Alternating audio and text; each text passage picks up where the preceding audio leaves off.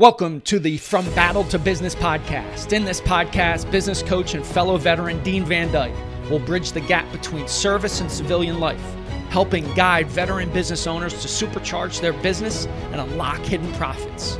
You wouldn't go into battle alone, and now you don't have to in business. Let's get to it.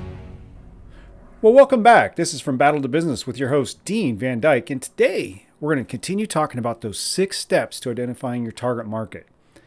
Those six steps are so important. We're going to conclude today with steps three through six. And steps three and four are probably the most crucial ones to know. And hey, if you're if you like this podcast, if you love hearing what we're doing here, share it. Give us a rating so that we can improve. And also go to deanvandyke.com to schedule your complimentary coaching session. All right, so here we go. We're going to jump into it. So identifying your target market is essential for any business or organization to succeed in in hitting its audience effectively. And we're going to talk about market research as step 3. So market research, what is that? Well, it it can seem daunting. Um, I know that when I started my business, it felt daunting uh, until I was put in touch with a local resource at our local library that just was phenomenal. Uh, and we'll talk more about that here in a little bit. But really, what you're working to do is to learn more about your potential customers' needs, wants, and preferences, because then it will help you target that market better and tailor your messages to that market uh, in a better manner. So, again, I talked about some free resources at your lo- local library. Folks, they have some of the best free online databases that you can ever access. And it's all, at least with our local libraries, for the price of an email to get that to get that library card. So when you're doing this research, let's talk about what the goals are because you really need to be clear about what you want to achieve. You need to define what your objectives are. You need to think about the questions you want to answer so that you can start to scope your research. Because you can do research for a long, long time. And you can get into that analysis paralysis mode, which you want to avoid. It's progress over perfection. And when you think about that, it's really start to think about who that market is that you're working to go after. Think about factors such as age, gender, income, location, interests, behaviors, then think about your methods. How are you going to go get that information? If it's local, think about doing in person focus groups. In person focus groups can be such a wealth of information. You can do interviews, observations, surveys. Now, I caution you with surveys because surveys, you can get a wealth of information back, but you need to have uh, potentially some expert help in crafting that survey. And you really need to think about which method is most appropriate for your goals and budget because as part of your scope, you really want to take into account what your budget is. Because folks, there are people out there that will do the market research for you, but I caution you as a business owner or a startup, if you're an existing business, you might be able to to fund that piece of it. But really I, I, I urge you to do it by yourself, to do it yourself because you're going to learn so much. So, as you're going through this, you're going to think about how am I going to gather that? Like I said, with a survey or an interview, creating a questionnaire or script that will really help to guide it. Make sure your questions are clear and unbiased because that's the last thing you want to do is could you have, you know, someone may respond when you ask them a question. Could you explain that question a little bit more? So, you want to make sure you test this on your audience.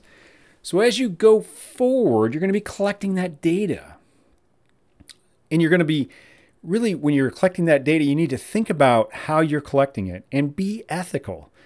Let the folks know that you're going to interview or conduct a focus group with how you're going to protect their privacy because that's important. That is very important in today's day, day and age. So, within that market research, you're going to want to think about your data. Once you've collected it using statistical analysis tools, to help you really make sense of it. Now, you may not need statistical analysis. You may be able to um, go through and find common themes and then group those themes and then really understand what those themes are so that you can identify those patterns and trends in your data so that you, it will help you answer those questions you have. So when you think about that data, then you're going to want to s- draw some conclusions from that data. Use your insights from your business and develop those strategies. And last within this step three is take action. Take action and improve upon those product services or marketing strategy. And always, I, I always recommend continuously monitor your market and adjust your approach as needed. Now we're going to jump into the fourth step.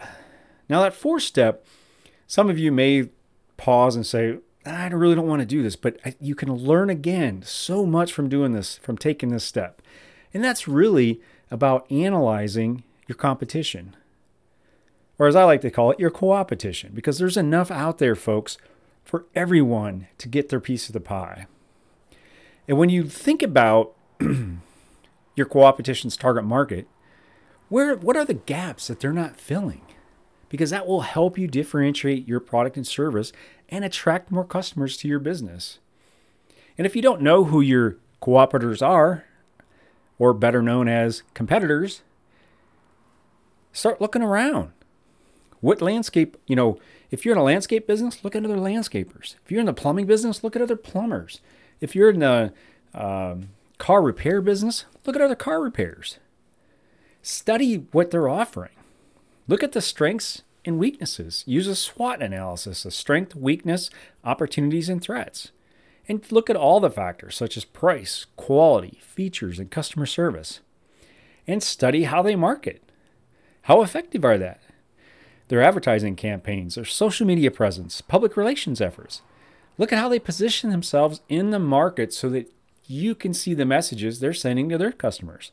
And again, go back to those that SWOT analysis to take a look at how effective that is. And when you're thinking about their customer base, that will help you to identify their target audience. Because then when you understand what their target audience is, it may help you identify who your target audience is. And as you go through this, you're going to want to monitor how that's going. And so monitor how they're, they're doing it. Have there been any changes? And then respond accordingly.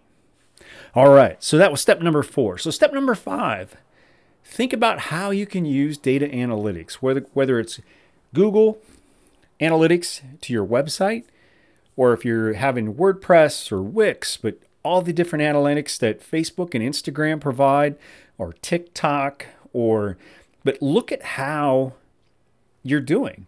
Analyze your website and social media traffic because this will really help you to understand who's visiting your sites and who's engaging with your brand.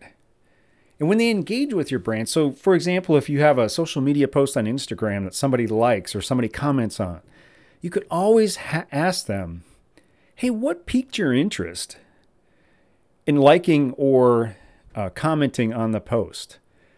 Because when you engage with them, they're going to respond to you more than likely. And it would just give you a better way to dial in to that target market. All right, so last but not least, step number six. I'm sure you all been waiting with bated breath for this one, but really, it's about refining that target market. So, based on everything you've learned through these six steps, refine that target market and focus your efforts on those people that you've identified through this research, create more effective marketing campaigns, and increase your chances of success. Because it's an ongoing, living, breathing process. And you may need to adjust your strategy as your business grows and evolves. Your target market, if you're growing your business, your target market may change. Well, hey, folks, I appreciate you listening. Thank you so much.